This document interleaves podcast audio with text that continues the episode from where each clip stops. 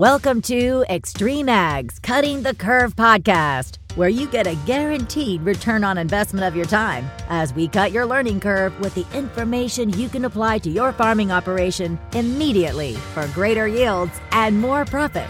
This episode is brought to you by ADS, Advanced Drainage Systems. Soil, sunlight, and water are the three most important resources in crop production. Let ADS help manage your water resource in a productive and sustainable manner. Advanced Drainage Systems. Their reason is water. Now, here's your host, Damian Mason. Greetings and welcome to another episode of Cutting the Curve. That's right, Extreme Ag brings you these wonderful sources of content, information, insights, information you can use to shorten your learning curve. The idea is you give us a few minutes of your time and we will shorten your learning curve by days, weeks, months, even years to make you a better, more successful, more prosperous farming operation. Today we are talking about understanding and navigating agricultural price input uh, input price increases. Okay, let's face it. You've heard about inflation. You can't turn on the radio now or watch the news without them talking about inflation. Some of us predicted this was going to be a really bad outcome going back a year and a half ago. All the disruptions, shutdowns, etc., have created a tremendous amount of disruptions to our supply chains, which then have therefore increased uh, amount of shortages or uh, supply distortions, and also have created price input uh, input price increases. So we're going to be talking about that today, how you can understand why this is happening and get a better breadth of what exactly is going on in the marketplace, but also how you can navigate it. Because what really matters is once you understand what's at play,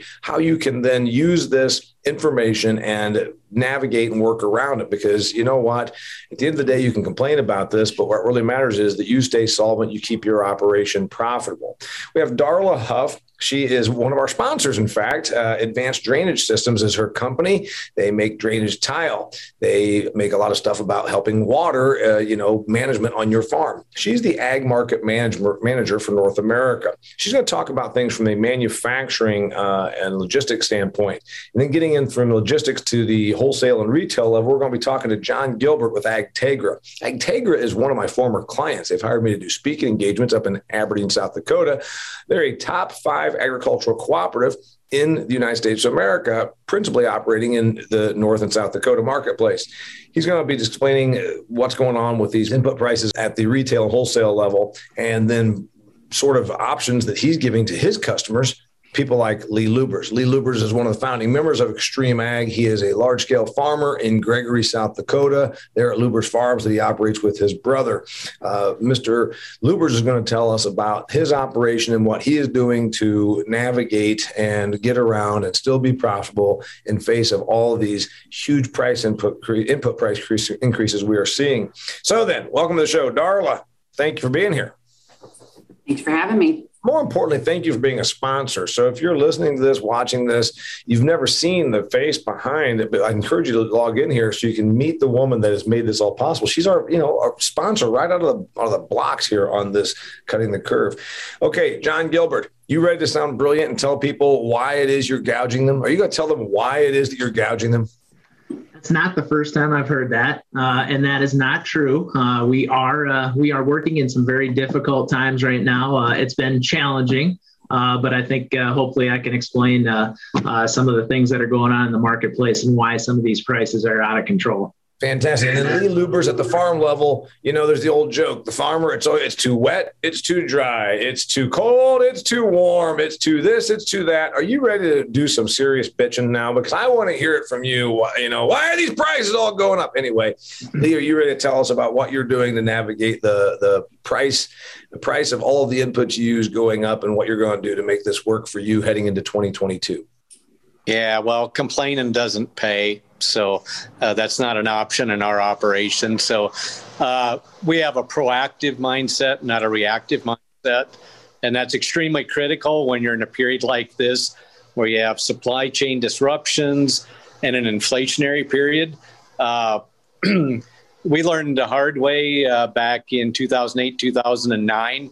Uh, we were not sourcing inputs months in advance or almost a year in advance. And that was the era when we saw 50 to $60 glyphosate, $1,000 urea, and $1,200 DAP. and we were working with wheat growers at the time, and that's what uh, Agtegra was prior to the merger. Uh, and uh, we all got talking, key accounts and the management, and they were very receptive to listen to us. And it's like, what can we do to try to create a program to get something going here so we can be protected, manage our risk moving forward? Because we want to be a customer every year, but this is really hard when prices are so high.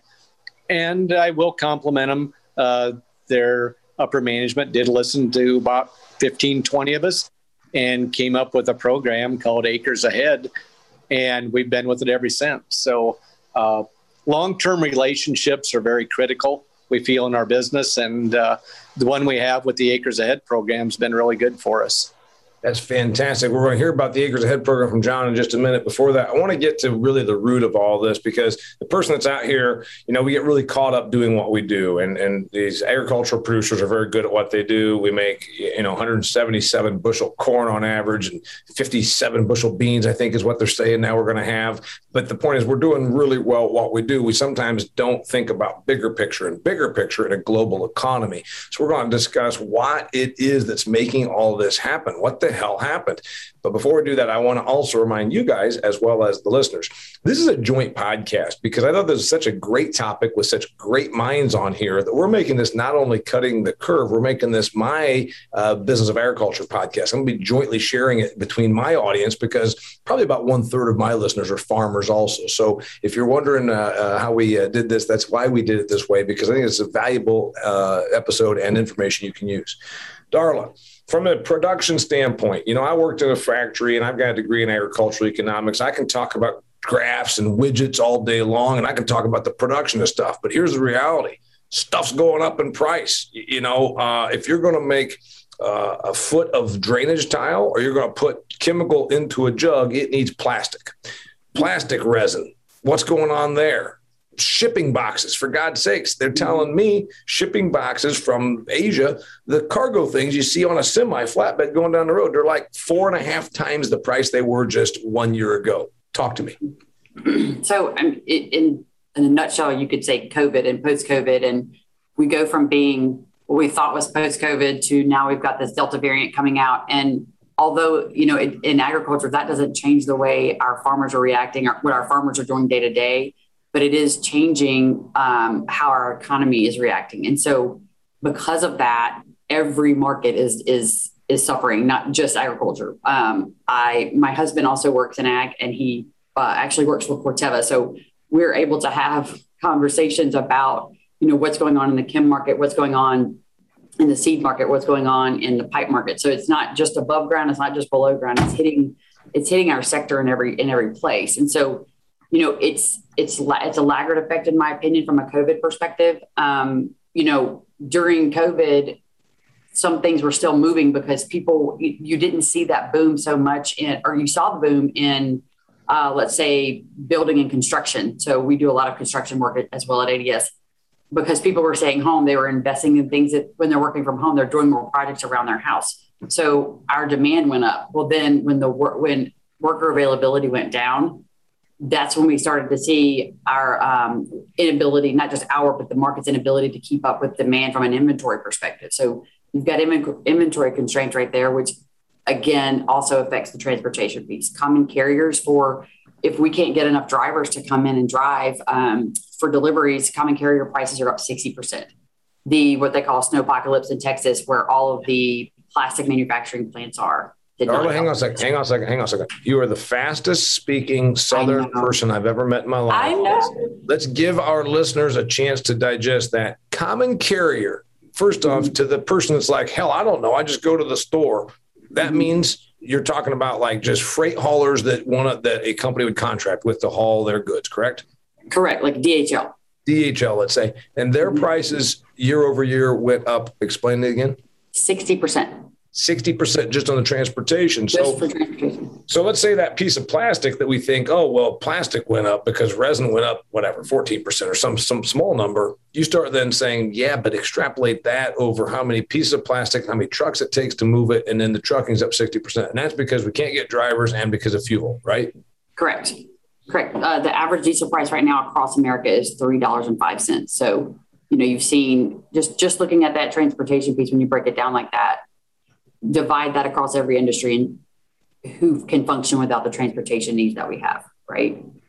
Um, moving from the transportation, you mentioned the price of resin. Resin prices year over year up over two hundred percent um, from a plastics perspective, and you know, in my opinion, our market can't bear that. So we aren't, we don't pass along, we aren't even passing along all the increases that we're seeing from our suppliers. We're passing along what we have to in order to get things made and supply our customers. So, and I can imagine we have some farmers who don't tile every year. So if they tiled two years ago and they saw the prices of pipe then, and they come and decide they want to tile this year because crop prices are higher, it's probably a slap in the face because what in the world is going on? And so that's where the importance of this conversation really hits home for me from that perspective. So we got cargo ship, I mean boxes that because uh, stuff moves in the global marketplace that I said are like four or five times, and then we've got the issue of transportation, and you talked about diesel and uh, drivers, and then transportation we got sixty percent plastic, the actual product, uh, the the raw material for the product up two hundred percent. Is there anything else that the average person's like going, wait a minute, where else is this coming from? Because I talked about before we started recording, even just slow down, just once it gets to where you can't get it article I read in the Wall Street Journal says there are 40 ships on average anchored outside of Long Beach, LA that can't get unloaded. Can't get unloaded because there's not enough workers to do everything that happens from the unloading to the forklift driver to the truck to, to putting it on a train to hauling it to Indiana. Um, so all of a sudden, when that happens, there's the chance then to charge more. There's a chance to charge more for everything along the way. Like, hey, when you can't get it, I guess I'm going to knock it up a few percent. Is that what we're talking about? Yes. So labor labor is a great next point to shift into. So right now the the unemployment rate is actually half of what it was last year um, at this time, but the participation rate. So our, our unemployment rate was about ten percent last June. It's about five point seven um, last I checked um, currently. But when you look at the participation rate, so the amount of people willing to you know, willing or able to go into work, it is only at 63%. It's, and it's falling. And so that is the part that we're all suffering from. So then from there to get people to um, come to work, stay at work, those types of things, given the current environment, you're having to increase wages, you're having to increase um, benefits, you know, things that are, are great things for these workers that are coming in, but that are also driving companies' costs up. Speaking of companies' costs going up, so we know what's happening now at the distribution. I'm sorry, at the at the big time, you know, stuff coming from China, whatever, and then at your guys' level. Uh, before we go over to Jon and talk about what he's seeing, are you making at ADS? Are you making less money in the year 2021 because of your inability to even pass on? So, in other words, it's not as though you're uh, making the same margin. Are you making the same margin, less money, or less margin, less money because you can't pass on everything? Without going into too much detail, it depends on the product line. Um, but yes, I, would, I would say across the board, it is harder to do what we do every day in order to be successful. But I will, you know, I will leave this. This is the message I'm seeing across across all um, all manufacturers. Plan with your retailers. Plan with whomever you're buying your pipe, your chemicals, your seed. Um, you know, buy early if you can, but we are also telling people don't buy too early because we do see this coming down and we don't want money to be left on the table for anyone. So, you know, every, uh, another question I get is when is when is the reprieve going to come? It's gonna last from a chem perspective. The the thought right now is that it's gonna be the end of 2022 before we really start to see or hoping that they see this come down.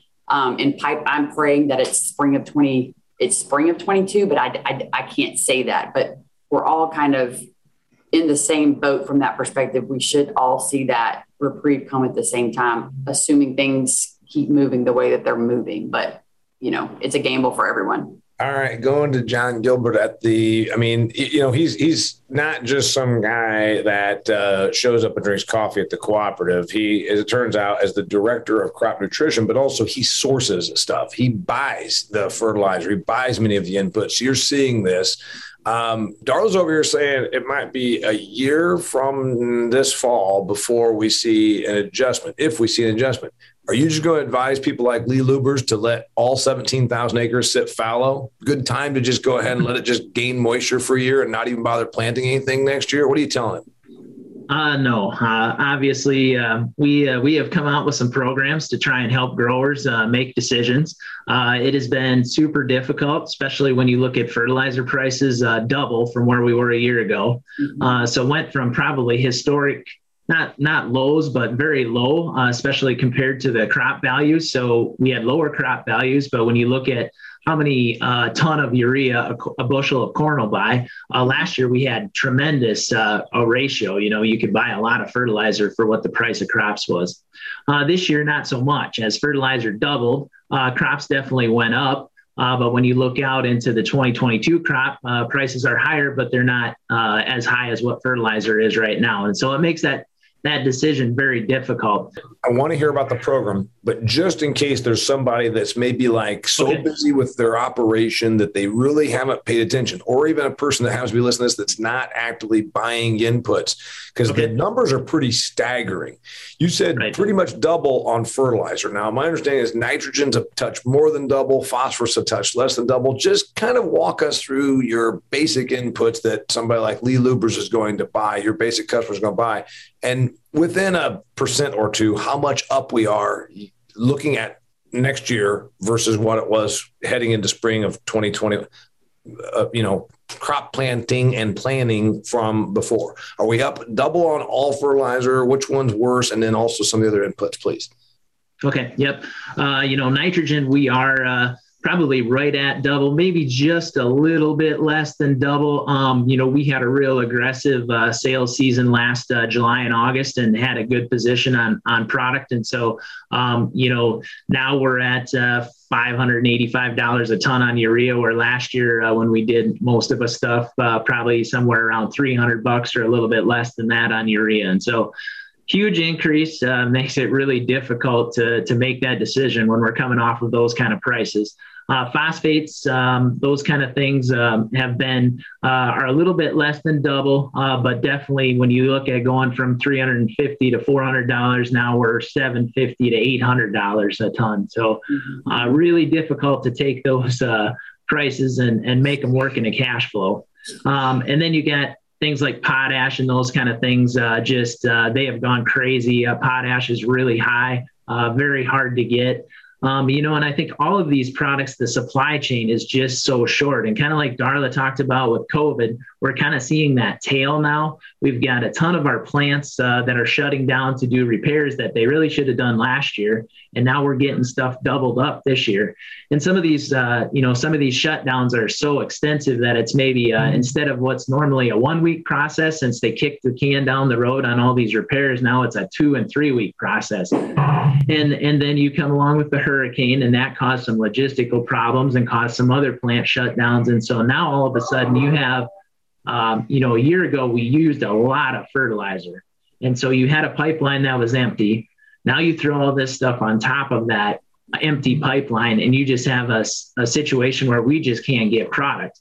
I had somebody tell me the other day in the fertilizer industry, you know, we've been trying to buy urea and UAN and those kind of things. And, and this person's been in the fertilizer industry for 40 years. And he said, it's just unbelievable that in September, we're not able to buy urea and UAN and that's the position that we're in right now. Uh, it's just uh, really difficult, and so uh, hard to hard to put pricing out to growers when you can't uh, procure it on the other side.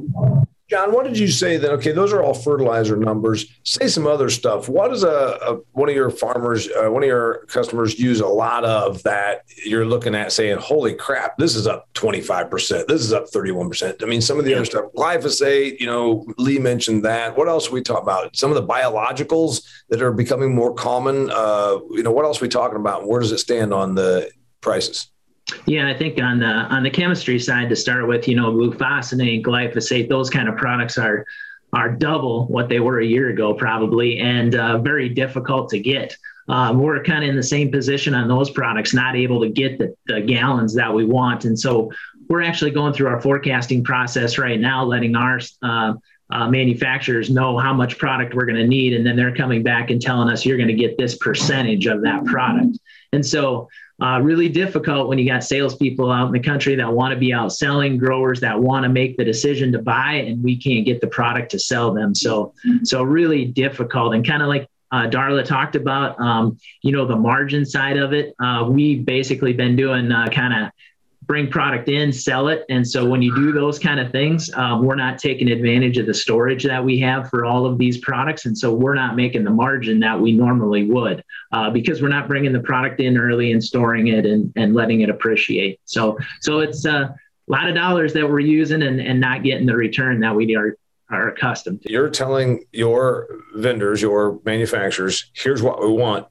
Here's what we're ready to buy. We're, we're not want, we're, we're willing to pay you for it right now, you know, ship it. And they say, okay, you're going to get 75% of that. They're, they're, you're getting rationed. Yeah, definitely. Yeah. Getting rationed really hard on some products. And, you know, the, the ones that were rationed on and we know what that percentage is, uh, we can go out and plan for that and make some decisions and probably use some other things to hopefully get through that somehow. Uh, it's the ones that can't tell us uh, what we're going to get for a percentage. That is really tough. Mm-hmm. All right, Mr. Movers, out there in Gregory, South Dakota, I'm looking at your options. Um, go fallow on all 17,000 acres. Uh, see if you could do some sort of a really quick enrollment into CRP.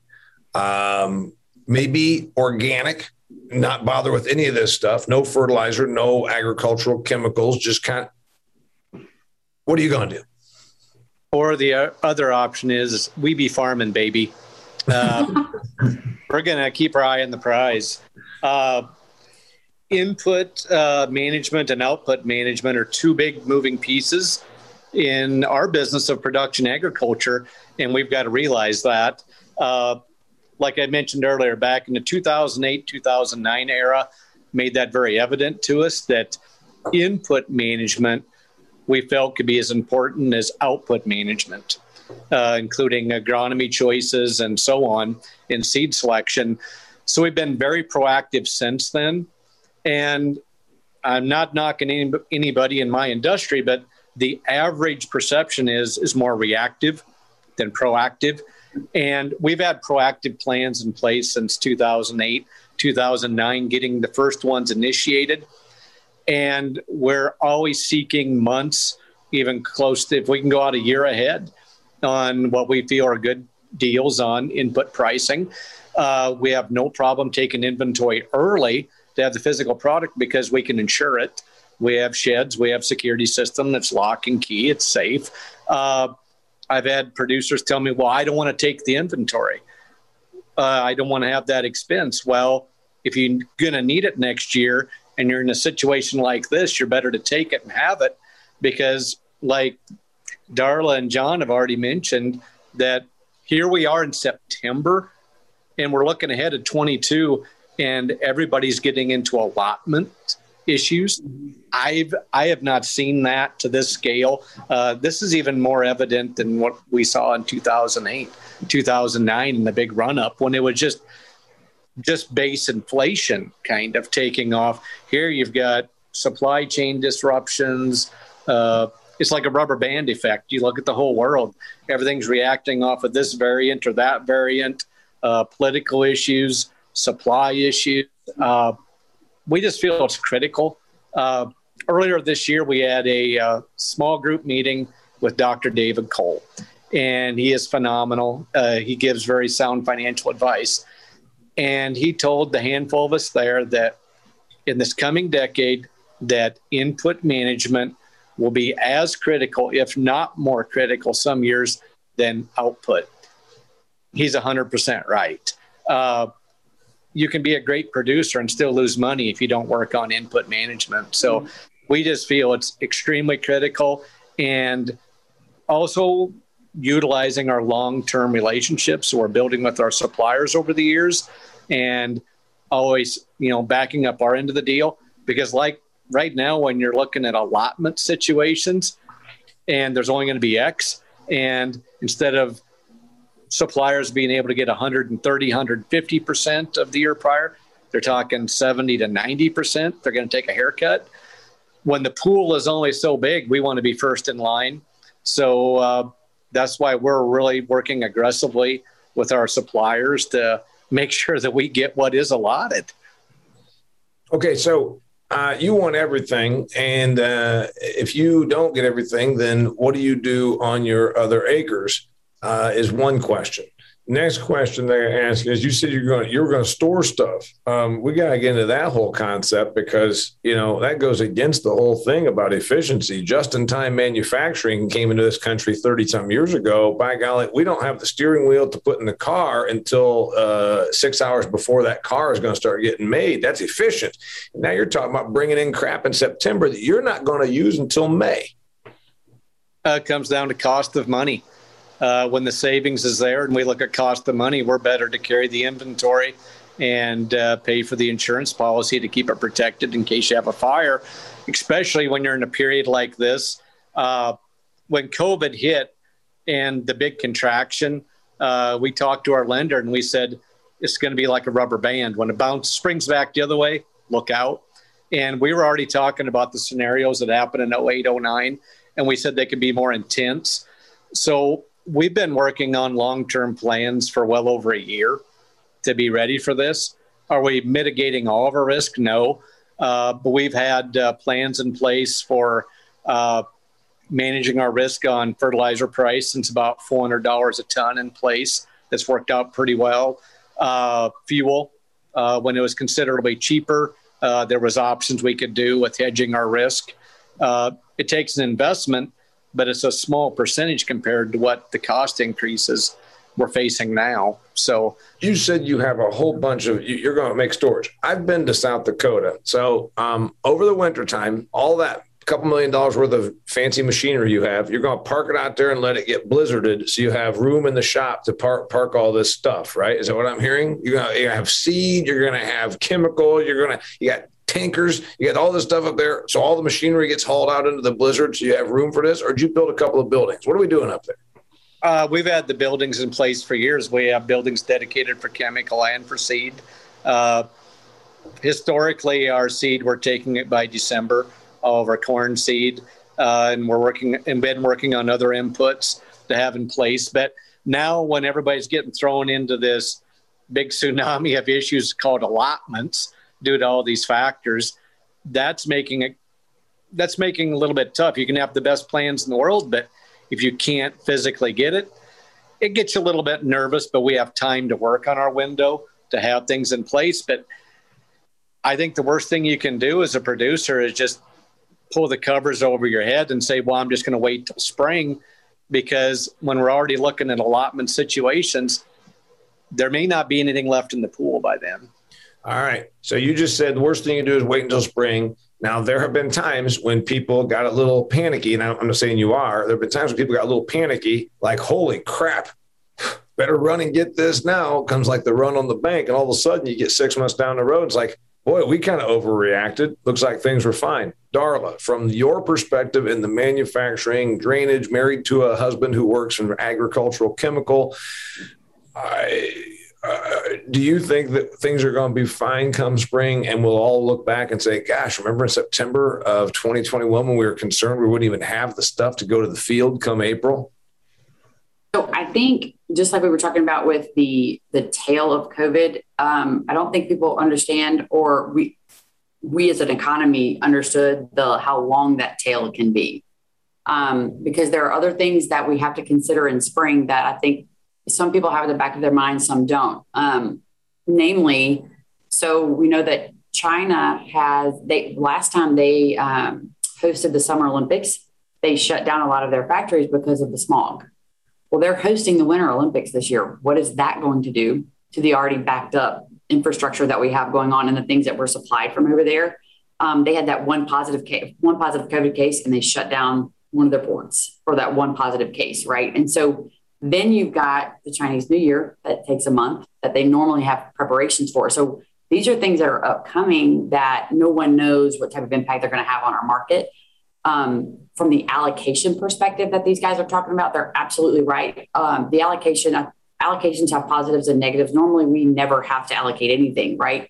Um, for those that don't know, ADS is the largest pipe manufacturer in the country, and we if we are having trouble getting supply, I know that others are having trouble getting supply. So I can speak from the plastics piece. Um, we have bought more resin. This is the interesting piece. We've bought more resin in a short amount of time than we ever have in the history of the company. And yet it still isn't enough. So it's the perfect storm. It's demand. The demand is at an all time high um, for, for agriculture products. And then, but the supply is, I don't want to say at an all time low, but it's, it's more constrained than it's ever been. And then you add the transportation piece in it. So I think it's going to take us a minute as a country or, and as a, as a globe to really rebound from this because, you know, we never can see the next, the next thing that's going to come down the pipeline. So I think it's going to take, I think we're getting to the peak and then it's going to take a minute for it all to come down. I, I was being uh, a little bit facetious when I said that Lee's going to look back and realize that he overreacted. The reality is he's playing chess. He's saying, you know what, even if it looks like things are fine come spring, we know we sleep at night and we know we can go to the field because we got our stuff backed up. Right. Um, but you know what? There have been cha- there have been times in lots of businesses where when the panic was on, people overpaid, and the person that was either just uh, really, really um, risk tolerant or or lazy or unprepared uh, came in six months later and bought the stuff that they wouldn't have had to have bought at a premium ahead of time. All right, Jon Gilbert. Um, much of success in business and life comes down to the three little pigs: straw house, twig house, brick house. You're helping your customers build brick houses up there, right? So that when the big bad wolf comes, they can't blow the house down. Tell me about Acres Ahead and what you're doing with your customers like Lee Lubbers to build brick houses so that the big bad wolf can't blow them down. Yeah, I think, uh, you know, so our Acres Ahead program has been uh, tried to take advantage of people that are proactive and want to make decisions early. Um, you know, historically, when you look back at buying fertilizer, buying crop inputs, generally the best time to do that is that July to September timeframe. And so we're trying to take advantage of that as a cooperative, we also need people that are proactive, like Lee, to take products ahead of time so that we can get those through the system. We want to always uh, service our customers the best we possibly can, and so spreading that time frame out where we can deliver products to customers really helps. And so we have people that are proactive, and we have people that that are a little more want to wait and see how things shake out. And so we can kind of accommodate all of those people. And so Acres Ahead program has really been about driving. Uh, uh, good uh, decisions, both agronomically and financially, on the products that they're buying. And uh, so we have a, pro- a program that uh, you can uh, give us a fertilizer commitment it gives you 0% financing on your crop inputs uh, like seed and uh, crop protection. And so that's really helped drive some business. Uh, the financing piece is such a huge uh, portion to a lot of growers, a really important piece of everything that they're trying to do. And so we try to make that simple, as simple as possible for our growers. And program has been really successful in helping uh, uh, drive decision making. Um, you know, this year we put a lot of information out there about how uh, like I talked about before, how how many bushel or how many ton of fertilizer a bushel of corn will buy, and kind of give growers that perspective of where we were at two, three, four years ago and where we're at today. And I think that really helps kind of calm people down and, and make a help them make a good business decision on whether they should buy their inputs now or or wait until possibly comes down. You just mentioned zero percent money, and Lee talked about I'd rather have my barns clear full of stuff and know that I got it, especially if the cost of money is not prohibitive and then I got the stuff. Um, are you saying that AgTegra is offering to your customers if you want to buy now? Everybody says yes, then you say, "Oh, we only can give you seventy percent of what you want because that's what we're allotted." Where are you on the on your supplies? Are you are you are you going to go to your own customers and tell them, "Hey, we're not, we can't give you hundred percent because then we might shut off Joe and Bob down the road? Yeah, so so far today on fertilizer, we have let people buy as many tons as as they wanted to. Um, you know, and I I really see going into the fall season, we're sitting really good on our fall fertilizer needs, and so we're definitely allowing people to buy all the fertilizer that they want. Uh, there's really no hasn't been any rationing back of of what a producer can buy compared to their historics. Um, on the chemistry side, though, we are uh, we are limiting people as to what they can buy because we're not getting the product on the backside and we just can't lock it in. Uh, pricing is on a delivered basis, and so they're not giving us prices ahead of time. So we have to wait until that product actually gets to us before we know what the price is, and so that makes it a lot more difficult. So on the chemistry side, yes, there is definitely serious rationing and, and we have to look at historicals and, and let people buy a percentage of what they have bought. But on the fertilizer side, so far, we have not had to do that. Now, your customers aren't taking delivery of like 600 tons of, uh, of dry fertilizer and dumping it in a pile at their farm, are they? No, no. Most of them uh, leave it at our place. Now we do have customers that have uh, hopper bins on their farm and they take their dry fertilizer ahead of time, and we've been doing some of those deliveries. Uh, also on the liquid side, we have a lot of growers that take liquid fertilizer this time of the year. We generally fill tanks this time of the year, and that's kind of in full swing right now. And and uh, yeah, definitely so far there hasn't been rationing as far as you know to how much they can take. So normally, you know, I would say a, a, manufacturer buys, you buy a certain amount ahead of time. You have this inventory of the inputs you're going to be putting into the product. So you know what you can price it as. Well, right now with force majeures that are coming in from the folks that are giving us the inputs, we get handed price. I've been handed, I think, six price increases so far um, since April. So I don't even know the price until I get it. And so I would love to be able to give a price at, you know, early but then that might change and you hate to come back and say hey just kidding.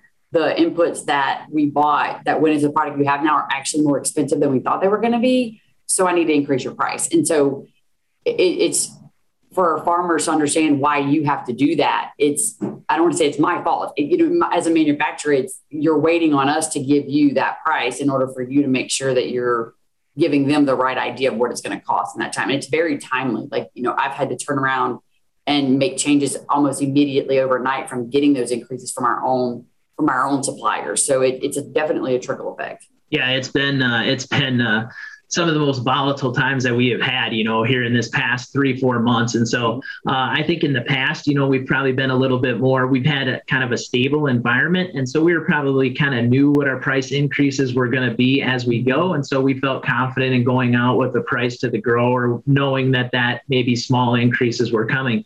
Uh, where now you just absolutely can't stick your neck out like that. You know, we had uh, yesterday had a chemical at a six dollar uh, gallon uh, increase on that chemical just in a day. Just uh, we were able to buy it the day before, and the next day it went from you know 30 to 35 or 36. So okay, let's talk about then navigating this. Um, first off, I've already got one written down that my man Lee says. He says be proactive versus reactive, and he says he wasn't bashing on people in the industry, but let's face it, a lot of times people sit around and say, "Oh crap, now what should I do?" Be proactive versus reactive. What's another piece of advice you got on how to navigate this, Mr. Lubbers?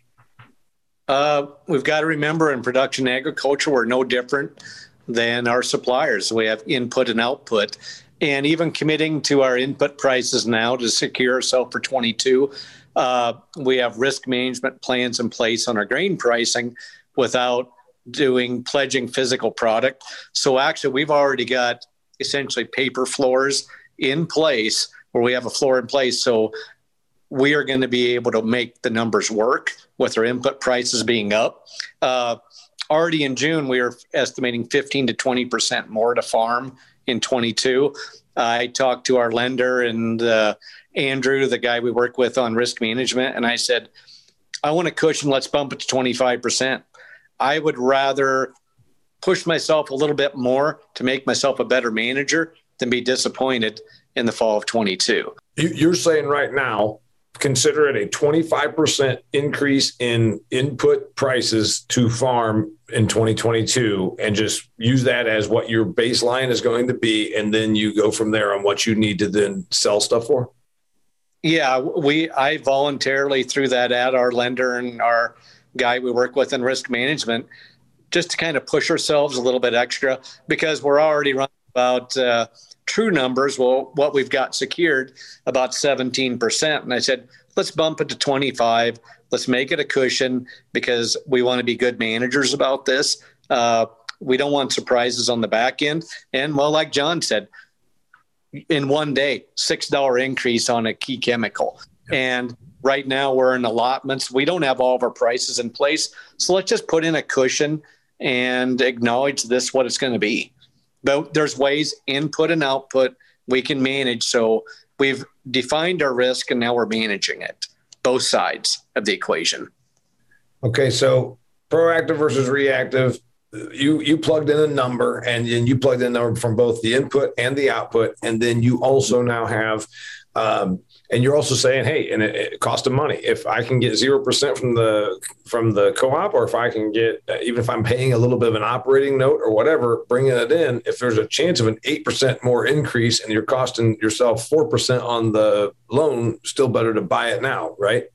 If we can get zero or one percent money on key inputs and have a very good likelihood of saving 15 to 35 percent, I'll do that all day long. Mm-hmm. Yeah, you know, I'd pay 1% to make 15%. I mean, I'm I'm not the smartest tool in the shed, but I'm just saying that seems to make sense. Lee Lee's advice. Okay, Jon, uh, he already stole one from you. Uh, Lee wanted to make himself look smart by saying, "Well, you know what Jon said." Then he took your advice and made it look like it was his. But I know you're a sharp guy because above your right shoulder, dear viewer, you might see this is a logo. What's that logo again above your right shoulder? South Dakota State Jackrabbits. Good for you, South Dakota State University Jackrabbits. All right, what's your advice uh, navigating? Uh, I think uh, just uh, like Lee said, you got to be proactive. Um, got to take the emotion out of it. Uh, these these uh, chemical price increases and the fertilizer increases are emotional. Uh, when you go look at that initial cost, and I think it's really important to get back to your kind of basics on the on the producer side, and that is look at your cash flows, look at your ratios, and make good good business and good agronomic decisions uh, based on those. And you know, we uh, we really want to be a partner with our growers, and I think we've done a good job of that. And I think providing that kind of information to our growers really helps them make the decision. Look at the numbers, take the emotion out of it. Darla, advice, thoughts on uh, this? First off, you say it's going to end come spring. What if it doesn't? so great point. Um, and I said that, you know fall, but I'll to each his own. Um, I hope it ends by spring for pipe, uh, yeah. but I don't know if it will. Um, transparency. So I, I, feel like all these messages are, are, are connected. Lee says, you know, inputs and outputs.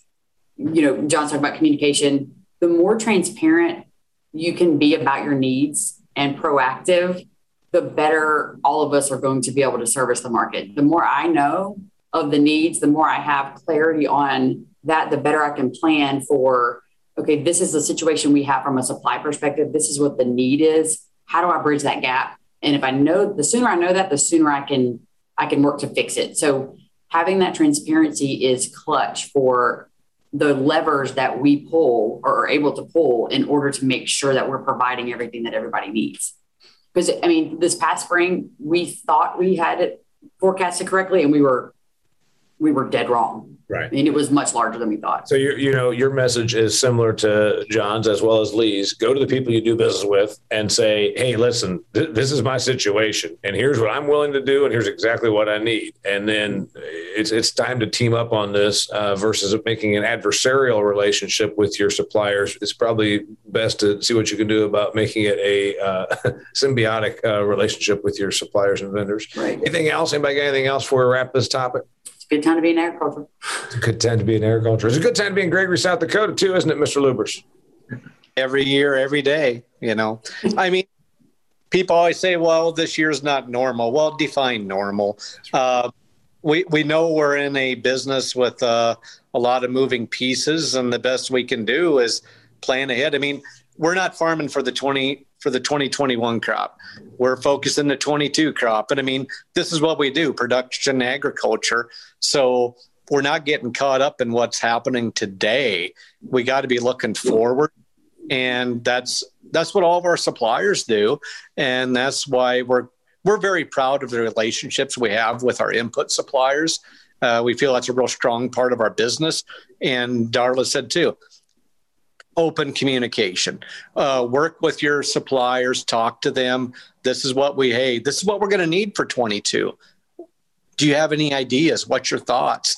I mean, working relationships are critical in times like these. I think that's some really good out the door stuff there. And by the way, when we talk about the title of this episode, understanding and navigating agricultural input price increases, and you said something that I say to my agricultural audience all the time. Well, it's not normal. Uh, come on, what's normal? Is the 80s normal? Was, uh, you know, the bounce back, the run up from 2005 to 2013, was that normal? I mean, it's, it's, it's always the marketplace is in constant motion. So your success dictated by how you can navigate that. Jon Gilbert, your last thought. uh, Agtegra, there you are, helping it, helping make it happen. Yeah, I really think that uh, you know uh, a lot of times high prices and COVID and uh, things like that that that create they oftentimes create opportunity. And i think we have an opportunity here to maybe everybody do a better job of forecasting and running your business and doing that. And so i think taking the lessons that we're learning right now in this kind of tough environment and kind of spreading those out over the next four or five years it could be could have huge returns. And so it's all about taking those challenges and and turning it into an opportunity. And i think we try to do that at agtegra. And uh, you know we really appreciate our our customers and our growers out there. It's just uh, they they uh, they are fun to work with every day and i think the more we communicate back and forth the better it is and so i i really enjoy being part of uh, agriculture in south dakota and north dakota it's it's uh, really a rewarding time to be in agriculture his name is Jon Gilbert. He's the director of crop nutrition. He also sources a great deal of the uh, inputs that people like Lee Lubbers need up there in the Dakotas. And his company's Agtegra. And uh, he's been gracious enough to join us here. Lee Lubbers, founding member of XtremeAg, joined us here. And Darla Huff, she's the ag market manager for North America for Advanced Drainage Systems. Uh, folks, we talked about understanding and navigating agricultural input price increases. Uh, I think we did a good job for it. Till next time, we appreciate you joining us here at Cutting the Curve. My name is Damian Mason. If you want to see more great stuff like this, you can go to xtremeag.farm. That's X Dream. There's no E. XtremeAg. Actually, there's two E's, but there's not one in the front of X. Xtremeag.farm. And you can also check out my stuff at DamianMason.com because we thought this was such a great topic. We're sharing it in both formats through the XtremeAg format as well as through my format, which is the business of agriculture at DamianMason.com. Till next time, thanks for being here. It's Cutting the Curve. That's a wrap for this episode of Cutting the Curve, but there's plenty more. Check out xtremeag.farm, where you can find past episodes, instructional videos, and articles to help you squeeze more profit out of your farm. Cutting the Curve is brought to you by Advanced Drainage Systems, the leader in agriculture water management solutions.